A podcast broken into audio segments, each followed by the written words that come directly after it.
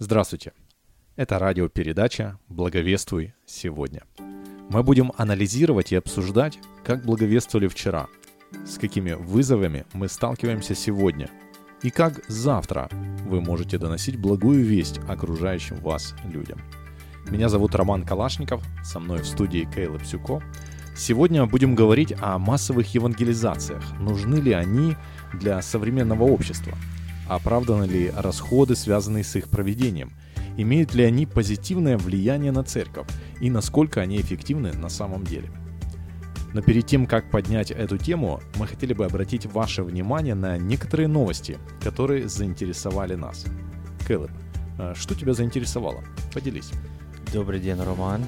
Я рад, что мы начинаем этот радиопередачу и Хотел поделиться немножко э, интересной статью, которую я нашел, а, потому что читаю эти статьи, и я всегда думаю о том, что как, как церковь должен реагировать на это. То есть, когда мы читаем новости, я думаю, что очень важно для, и для благовестия, чтобы мы поняли, как меняется наш мир. Потому что реально он меняется. И Украина меняется. И если мы не меняемся, меняем, чтобы донести Евангелие, тогда потому что неэффективно будет наше благовестие. Да. Поэтому вот я нашел э, интересную статью. Э, это Pew Research. Э, они делают исследования и в Америке, и по всему миру. И они сказали, ну, сделали исследование, чтобы узнать, сколько христиан в каждой стране и сколько будет христиан в каждой стране спустя 40 лет. Mm, То есть интересно. Тысячи, uh, 2060 год. 60 год. И как, как, как ты думаешь, что сейчас, на данном моменте, в какой стране есть больше всего христианов? Христиан? Ну, ну, ну, ну, ну. Наверное, может быть, в Америке? Да, в Америке. Это, наверное, несложный не вопрос. А, а вторая страна в количестве э, христиан? А, христиан, вторая. Может быть, в Европе? Нет, не в Европе. Не в Европе. Вообще, э, смотри, я смотрю на список, здесь 10 стран, э, и только одна десятая в списке в Европе. Ага. Все остальные не в Европе. Ну, вторая, вторая. Может быть, Украина? Э, нет, нет. Бразилия. Вау. Вторая.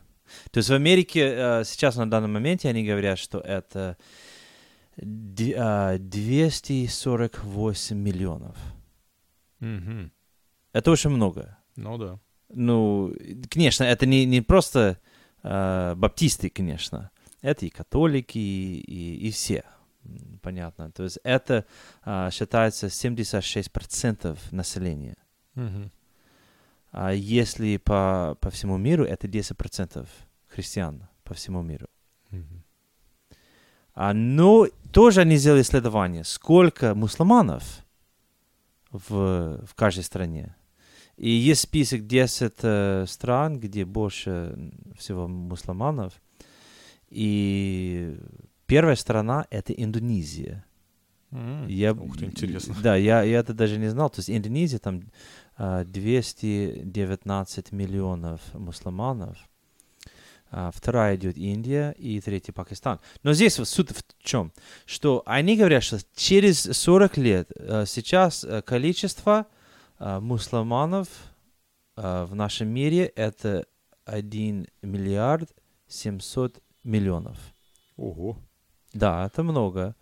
Но количество, ну как, как они считают, да, количество христиан это 2 миллиарда 276 миллионов.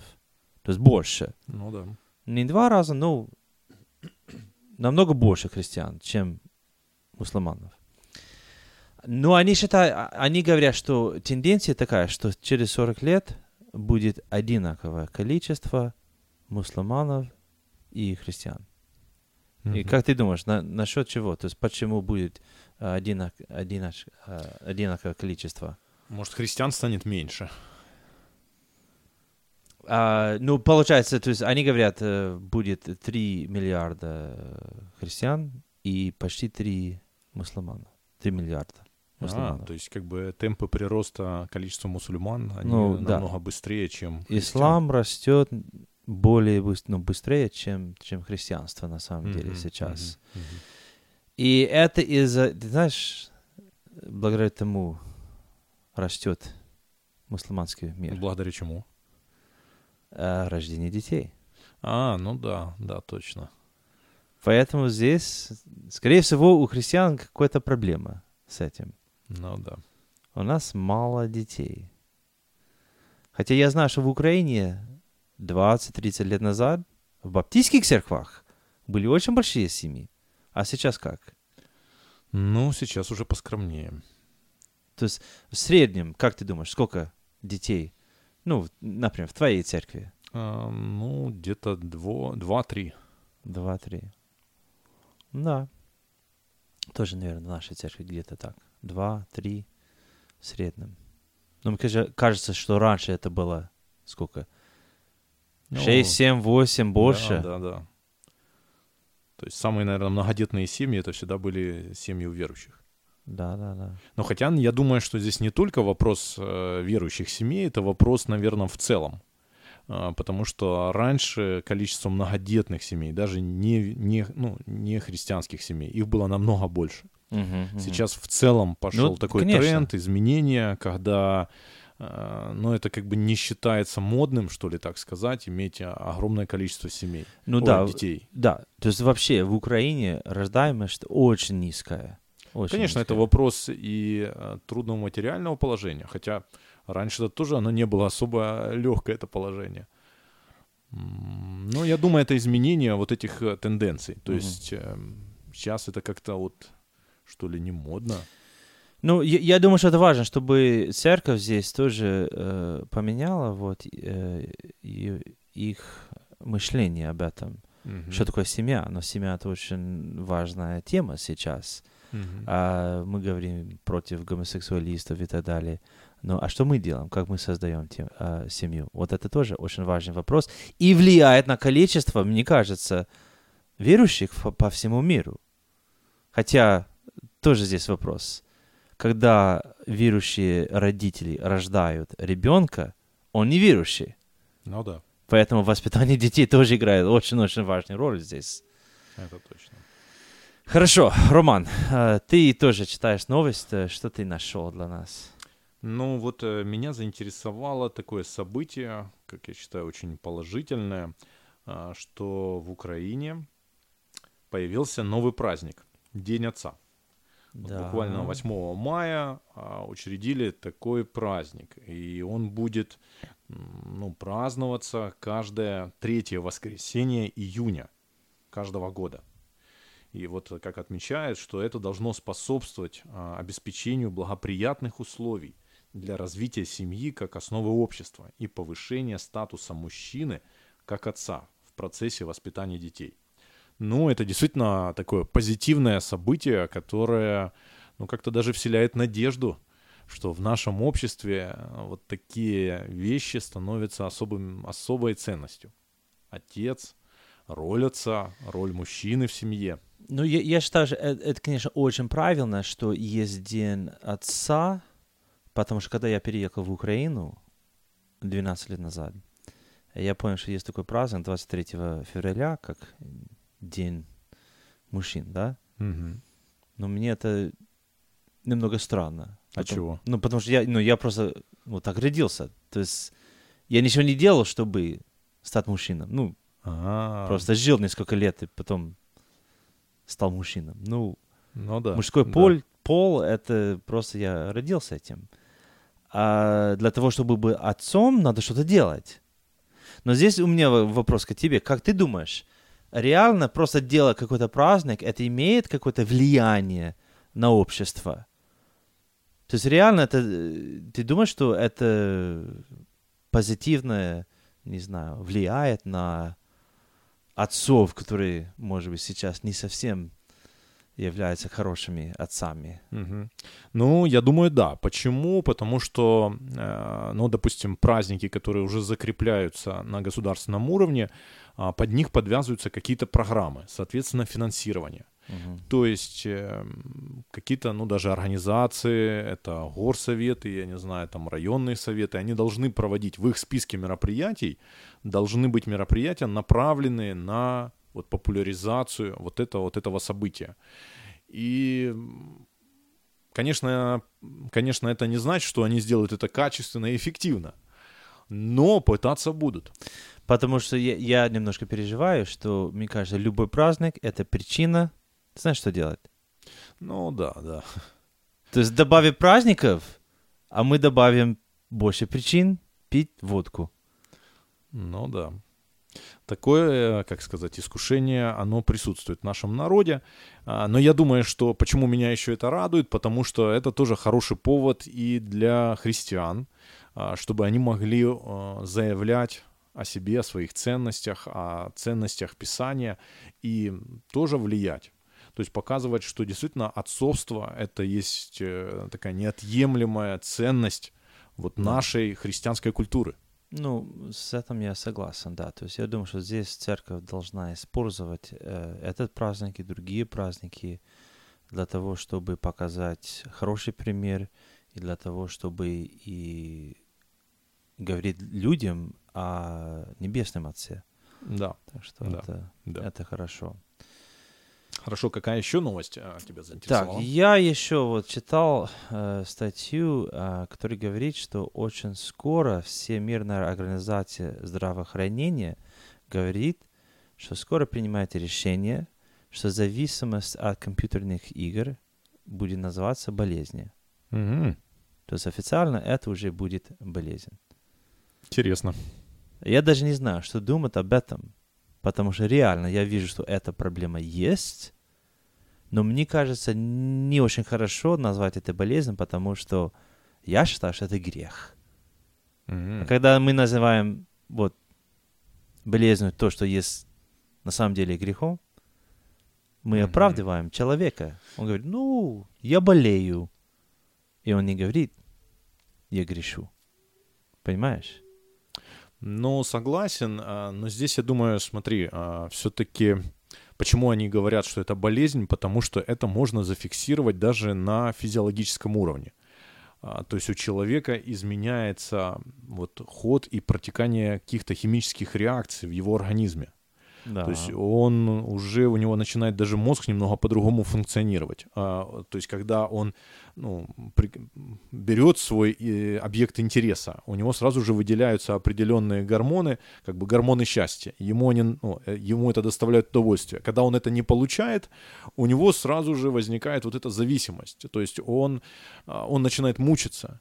И почему, наверное, они говорят, что это болезнь, что это что-то вот э, связанное с ну, не совсем наркоманией, но что-то похоже. То есть, Не, когда ну действительно, они привыкание. говорят, что это очень похоже на наркотики. А, даже так, да? И Ну, даже вот вот, видишь. сканирование мозг там тоже очень похоже на наркотики, а, как, как это действует на, на мозг. Может быть, это можно так сказать, что вот это как болезнь, э, но болезнь не грех. Допустим, алкоголизм. Это, с одной стороны, это болезнь, болезнь. Ну да. Э, Это грех, тоже грех. Не, но здесь, здесь э, это, это немного другая алкоголизм, потому что это есть э, физическая субст- субстанция, которую ты принимаешь. А компьютерные игры это, это не имеет вот такое прямое физическое контакт с организмом, Мгм. с организмом.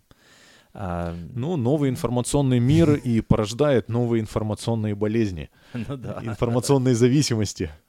Ну опять, я думаю, что здесь мы должны тоже видеть, э, как это влияет на церковь. Мгм.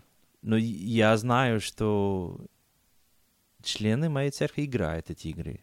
Мгм. Я сам... Ты знаешь, я попробовал Мгм. играть. Мгм. Ты знаешь почему? А ну. Потому что мои, мои мальчики тоже играют. Мгм. И я думаю, ну надо, надо как бы с ним как бы немножко играть. Ну, просто я, я долго не могу. То есть я могу там, ну, может быть, 10 минут, но я не совсем понимаю, мне это не, не совсем интересно, поэтому мне немножко сложно понять или сочувствовать здесь Ты не видишь, в чем азарт или в чем интерес, да? То есть Да, вот магнетизм. Но я вижу, что это действительно влияет на наши церкви, потому что когда наши молодые члены церкви начинают играть, ночью играть, потом днем они ничего не могут делать полезно. Ну да, они переутомленные уже, им скучно. И мне кажется, это уже влияет на церковь, что почему у нас очень мало молодых служителей. Потому что они больше времени, они просто играют на компьютере. Интересная Не, взаимосвязь. не читают Библию, не, не учатся, а играют на эти игры. И уже все. То есть они очень слабые в церкви, и мало они могут делать. Ну да, могу согласиться. Хотя, а с другой стороны, а, вот анализирую и понимаю, что действительно настала новая эпоха цифровая, и довольно много профессий, они уже связаны, э, ну, скажем, вот с компьютерами и с э, определенной такой, ну, виртуальной составляющей. К примеру, я читал недавно о том, что а, пилотов самолетов готовят на конкретных компьютерных программах. То есть Ну они да. садятся, и есть э, стимулятор, э, симуляторы, которые показывают ну, полностью, вот как он летит. И человек, если он осваивает э, работу в этом симуляторе, то фактически он является пилотом. То есть есть такие сложные программы, что если ты смог ее освоить, то ты приобрел уже профессию. То есть ты говоришь, что, может быть, будет симулятор для проповедника, да? То есть он дома просто сидит, проповедует, и как бы он на, на служении. Но э, я думаю, что нет. Хотя ты знаешь, что я знаю в Америке вот очень популярно вот такая, такой подход к церкви, что имеет основное, или основное место, где собирается церковь, и потом еще несколько точек по городу, или может в разных городах. А проповедник один. А, я понял. И понял. трансляцию даже через, как называется, голограмм, да? Как? Ага. Мгм, да. Голограмма. Поэтому здесь есть вот... э, Или есть, например, я знаю, онлайн-церковь. Мгм. Есть такое понятие. э, Есть большая церковь, по-моему, не помню, в Техасе, по-моему. И у них онлайн-церковь. И они называют это онлайн-церковь. И есть онлайн-пастор. И, но я не считаю, что это очень хорошо для церкви. Ну да, это ж я надеюсь, там нет такого, что онлайн присылают причастие а, с Ну, возможно, курьером, это и который- есть, я не а, даже знаю. так, да? Ну, я, Я не понял, знаю. понял. Вот, ну, как-то не хотел бы я онлайн участвовать в причастии. Да. Да. Да, интересно, интересно. Новый мир, новые вызовы. А, а меня вот опять еще тоже из этой же тематики заинтересовало то, что у нас в Украине еще прошел, а, вот будет праздноваться День Отца, а 15 мая в Украине праздновался Международный День Семьи. И вот к этому событию уже ну, довольно активно подключается церковь. А, Как я видел новости, события, очень много церквей, различных христианских миссий участвовало в проведении таких семейных фестивалей, когда прям в центре города ставятся большие такие площадки, игровые зоны, а, и начинают проводить интересные конкурсы, игры, при этом а, открыто, ну, говоря и утверждая, что семья — это есть проект Бога, что о семье говорится в Библии. И мне кажется, что это очень классное и позитивное событие, вот, которое прошло недавно, и которое должно занимать большее место вот в нашем обществе, и показывать, что Библия — это не просто какая-то старая ненужная книга, которая уже время прошло, а это очень актуальная книга для современных а, проблем молодых семей. А, Как строить семью, как развивать. а, Там изложены те принципы, которые, которых нет в современном обществе, и оно нуждается в этом. Ну, действительно так. Но ты знаешь, кто больше, больше всего очень хорошо занимается этой темой в Америке? М, Какая кто? группа? Кто? Мормоны. Что, серьезно? Да, это их фишка. Мы семья. То есть семья. То есть у них есть передачи на телеви- телевидении а, и везде, и все время они говорят о семье. Ага. Но я не говорю, что это значит, что мы не должны, понимаешь? Мгм, Но мгм. они взяли это как, ну, Свой как- основной такой Да. бренд, да? Да, да, как бренд, да, можно так сказать. А, И я знаю несколько церквей тоже, которые взяли это даже как, ну, для их церкви, то есть как главная тема. Мгм. И думаю, что здесь, конечно, очень, очень правильно мы должны а, подать а, библейское понятие семьи всем, а, особенно нашим членам, и потом наше, наше обществе тоже. Но здесь тоже, мне кажется, немножко опасность. В чем? Когда мы делаем слишком большое акцент на это, мы немножко потеряем Евангелие. Мгм. То есть, Почему? Ну, бывает. То есть, э, может быть, я просто это видел больше это в Америке, потому что это движение уже давно идет, и они, ну, они пытаются там разные законы там менять или применять или а, так далее. Ну и получается, что они, ну есть такое ощущение, что если мы делаем все для семьи или мы сохраняем э, традициональную ценности для семьи э, на уровне государства, тогда мы победили. Мгм. Но на самом деле без Евангелия, то есть мы, э, это просто какие, ну, какая-то форма, Ну да, это только промежуточная, промежуточная победа. да. Поэтому, да. кажется, как баланс здесь тоже надо. Э, Да, хорошо выйти на улицу, сказать, ну, день семьи, там что-то делать, но здесь надо, надо очень ясно проповедовать Евангелие. И сказать людям не просто, что хорошо, когда папа и мама есть, и дети есть. Ну, надо им сказать, что без Иисуса Христа эта семья не может э, функционировать правильно. Мгм, мгм. Вот это самая главная проблема, я думаю. Но еще я сейчас анализирую вот этот факт, который ты сказал относительно а, мормонов. И я думаю, что это хороший вызов для, вот, э, скажем, традиционных или ортодоксальных церквей. Что если они не будут включаться Мгм. вот, в популяризацию а, семьи в обществе, то это займется кто-то другой. Ну, и он да. наполнит это своим смыслом. И вот появятся какие-то, ну, скажем, псевдохристианские церкви, организации, которые могут подхватить этот слоган, Мгм. этот лозунг, а, поскольку это популяризируется в обществе, и начинать его уже наполнять, ну, так скажем, фаршировать его своим смыслом. Поэтому это вызов. Да, да. Если сейчас это не сделаем мы и не будем направлять на действительно вечное Евангелие, то это сделает кто-то другой и сделает совершенно по-другому. И вот многие сейчас говорят, ну это надо, ну не надо, вот зачем? Не вопрос. Не вы сделаете, сделают другие. И Тогда мы будем разочарованы, говорить, ну как же это, как же это? Ну вот так. Окно возможностей захлопнулось. Э, ну да, ну слава богу, есть возможность в Украине что-то делать. Но Да. я, я просто к чему, что мы должны э, думать, как мы это делаем, и делать так, чтобы мы не потеряли Евангелие.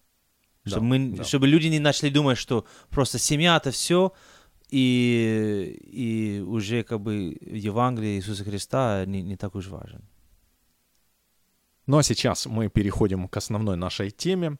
И сейчас мы будем говорить о массовых евангелизациях. Нужны ли они для современного общества? Оправданы ли расходы, связанные с их проведением? Имеют ли они позитивное влияние на церковь? И насколько они эффективны на самом деле? Это очень интересные вопросы, а, о которых, а, которые поднимаются, которые обсуждаются внутри церквей. И я думаю, что это стоит поговорить и нам.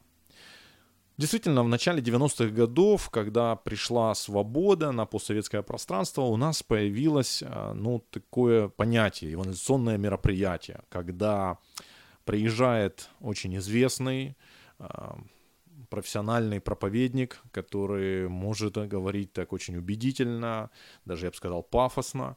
А, Собирается либо большой хор, какие-то профессиональные группы, а, большой зал снимается, собирается много тысяч человек, приходят, потом вызывается на покаяние, тысячу людей выходят, и это, ну, действительно были такие праздники благовестия, праздники благовестия, которые проходили, имели очень большой эффект, впечатление, а, было такое вот ощущение массового пробуждения на всем постсоветском пространстве. А Сейчас время меняется. Сейчас время меняется, и мы видим, что уже такие большие мероприятия, и даже намного более, скажем, профессиональнее, но они уже не так сильно а, притягательны для современного человека. Вопрос, насколько они эффективны сейчас? Как, насколько они полезны? Я, я был здесь в 90-х, А, в точно. Украине. Тогда ты можешь вот э, увидеть. это, Да, то есть я это тоже видел. Я первый раз в Украине в 94 году, и я видел, что действительно в то время была жажда. То есть люди хотели что-то услышать, что-то новое. Они искали. Потому что так, ну, я не был до этого, то есть в Советском Союзе я не был. Но я понимаю, что было очень мало информации. Мгм. Да. И религии. Церквей мало. Да, мало было. И поэтому, когда появилась свобода, люди искали это, они хотели услышать это. И я знаю, что очень много людей, они покаялись на этих соб- событиях больших. У нас в Америке тоже это было. А, но я бы сказал, что это было больше м, 40, 50, 60 лет назад. Ну да, точно. Это аж у вас уже проходило многие десятилетия. Ну, То здесь, конечно, известно имя Билли Грам, события. Ну да, да. который начал Это проповедовать. образец, образец да, такой он образ... массовой И по всему миру он ездил, проповедовал, э, собрал много-много людей. Я не помню, я э, написал статью про него, когда он умер. Не помню, но это, это- он проповедовал лично, то есть очень много людей. Короче, э, мой отец, мой папа, он покаялся на Билли Грам, на, на его, э, как называется, крусейд. М, Да, Crusade. мгм. Да. Поэтому даже здесь э, я видел вот, хороший плод от, Мгм. от его труда. Но сегодня в Украине, Роман, я думаю, что этот эпоха, это период времени уже, уже прошло. И я думаю, что сейчас это не, не очень эффективно, и, может быть, даже не жела- желательно делать такие большие мероприятия для евангелизации. Почему? Почему ты так считаешь? Ну, есть разные причины. А, ну, во-первых, а, ты знаешь, а сколько, сколько это стоит? Ну, догадываюсь, что это, наверное, большие цифры. Очень-очень большие. Если в 90-х это было, мне кажется, копейки, ну и, и в то время вот цены были очень низкие. Ну да.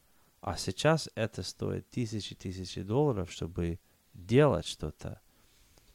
И мы должны об этом думать. Я не, ну, я не то, что... э, я не говорю, что мы должны э, узнать, сколько стоит каждое покаяние.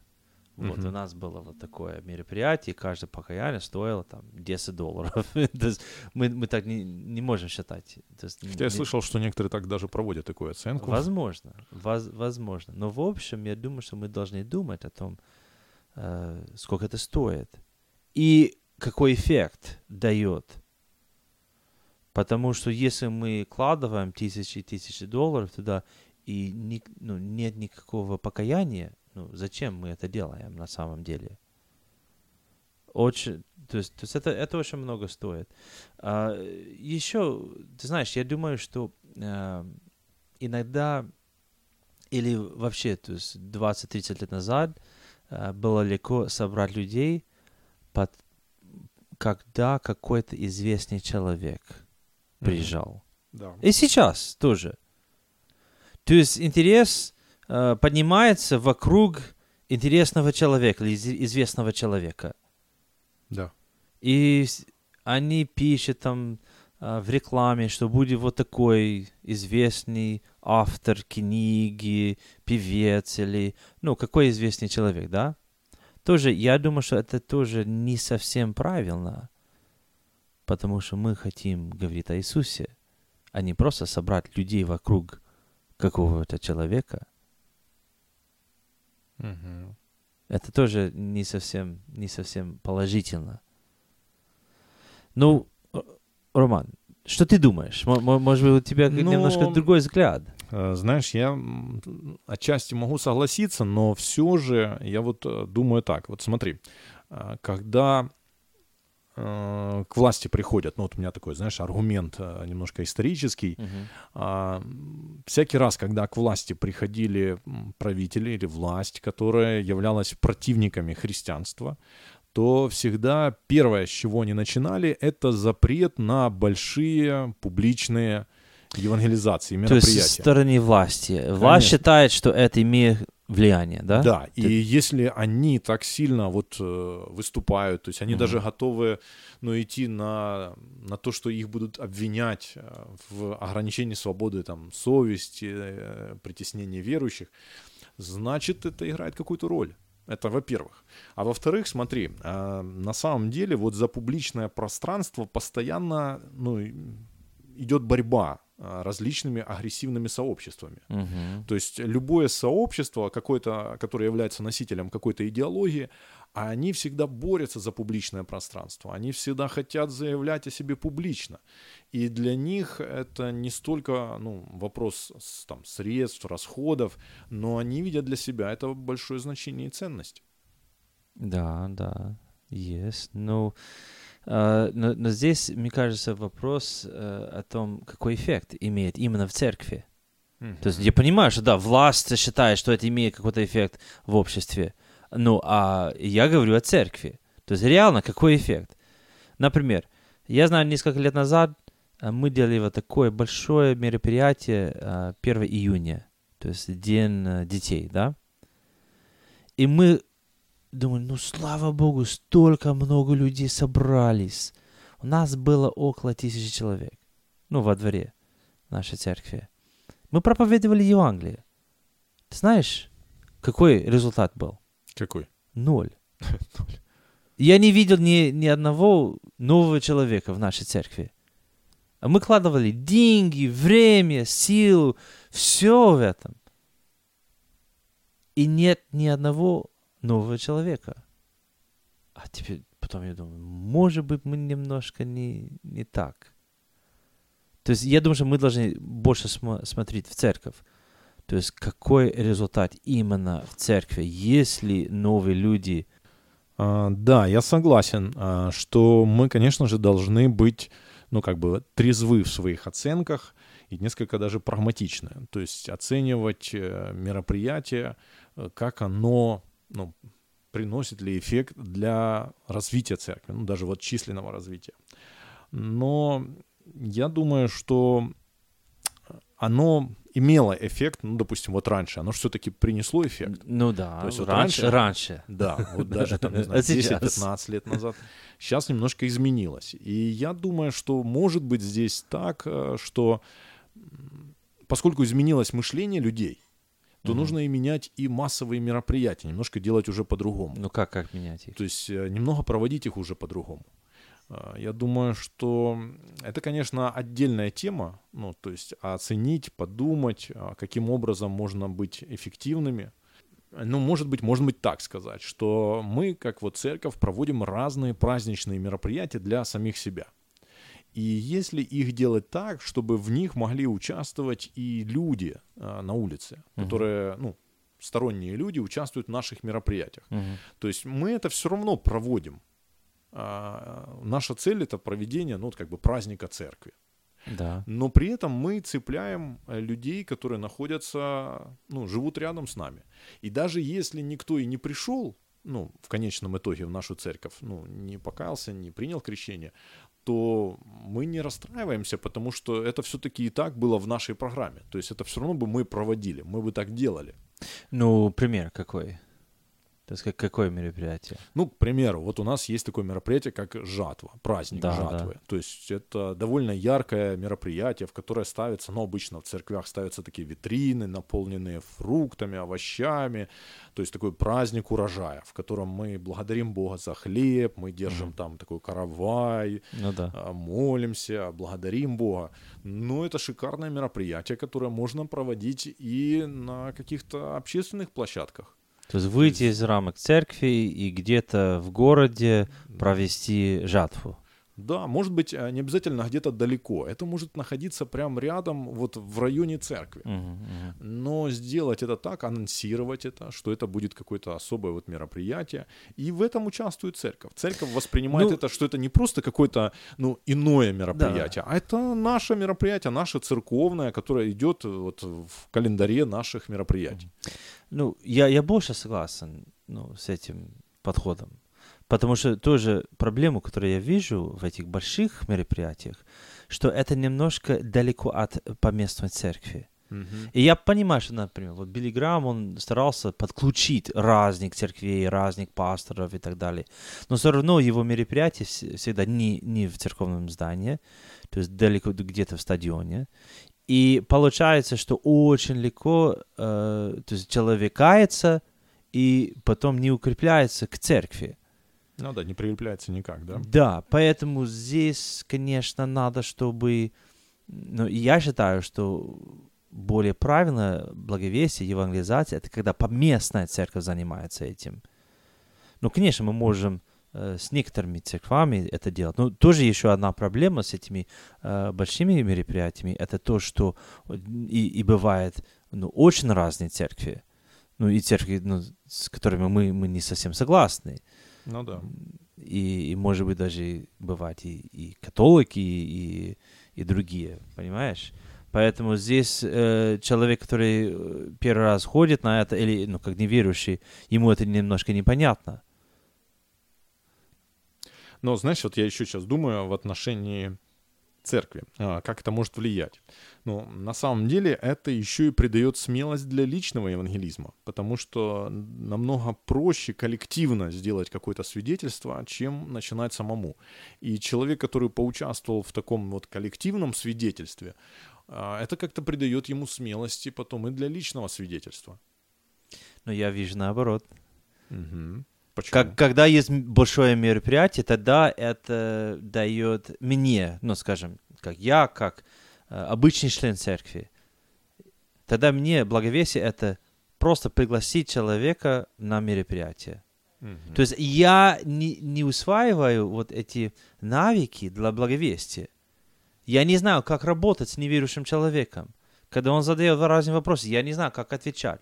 Это все идет через учение слова, конечно, и через опыт. Для меня вот, вот это опыт, личное благовестие, а, он очень-очень важен. И мне кажется, когда мы э, делаем много таких бо- больших мероприятий, тогда мы не даем или не, не даем возможность обычным членам набрать опыт в личное благовестие. Да, пригласи, пригласи ваших друзей, пригласите э, ну, всех на это мероприятие. Ну, конечно, лю- любой человек может это сделать, но он не, не, не получает этот нужный опыт, а, когда он должен отвечать на какие-то вот необычные вопросы или сказать человеку лицо на, к лицу, что э, ты должен понять, кто Иисус Христос и что Он сделал для тебя. Потом объяснить это так, чтобы действительно этот человек понял. Мгм, мгм. Ну, соглашусь, это, конечно, я думаю, что это нужно на это обращать внимание и развивать, развивать э, вот эти навыки и способности а, личного благовестия. Но еще я, вот я отмечу, вот я сейчас думаю, что это может вырабатывать чувство общности у людей, которые вовлечены в евангелизацию. То есть э, люди, которые постоянно посещают церковь, и вдруг они выходят э, за стены своей, э, своей общины, они выходят, и для них это вызов, который их сплачивает, который делает их более, ну, более теснее друг к другу. Они пережили вместе совместный опыт. И это хороший такой, не знаю, как такая возможность для формирования церковной команды, освежения церковной команды. Я понимаю, я понимаю. И, и я согласен, что ну, это, это важно, потому что часто бывает, что вообще вот этого нет в церкви. Но здесь проблема еще в том, что вот эти большие мероприятия ты не можешь часто делать. Ну да. Ну, сколько, это, сколько раз в году церковь может это сделать, какой-то большой? Ну, может, там 2-3. Ну, два-три. Да, То есть получается, что вот, вот когда есть большое мероприятие, тогда это общество есть, это единство есть, да, это команда есть. А когда его нет, люди уже живут как обычно. Поэтому здесь мне еще кажется, я согласен, что на самом деле евангелизация лучше делаться не, не один человек, два, три или как-то в группе. То есть я должен чувствовать, что я не, не только один благовествую, но я как, как член моей церкви, а есть другие, которые а, помогают мне или поддерживают меня. Или, ну, мы вообще, мы стараемся в нашей церкви, если, э, чтобы хотя бы два человека, ну, мне кажется, это библейский э, пример, что два человека вместе выходят, благовествуют, и это очень важно. Ну, согласен. Еще я, знаешь, я думаю, что это помогает или развивать, или осваивать новые площадки служения. А, то есть появляются такие возможности, uh-huh. где можно вот себя применить, а, где можно развивать свои дары служения.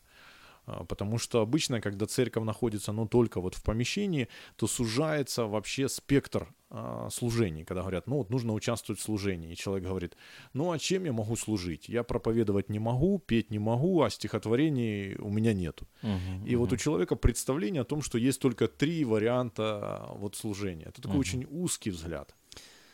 Ну да, да. А вот э, выход а, вовне, он открывает возможности для новых видов служения. Ну, в принципе, можно сказать, это э, о любом служении, которое дает э, человеку возможность. Ну, хорошо, я могу согласиться, что это дает какую-то возможность э, членам.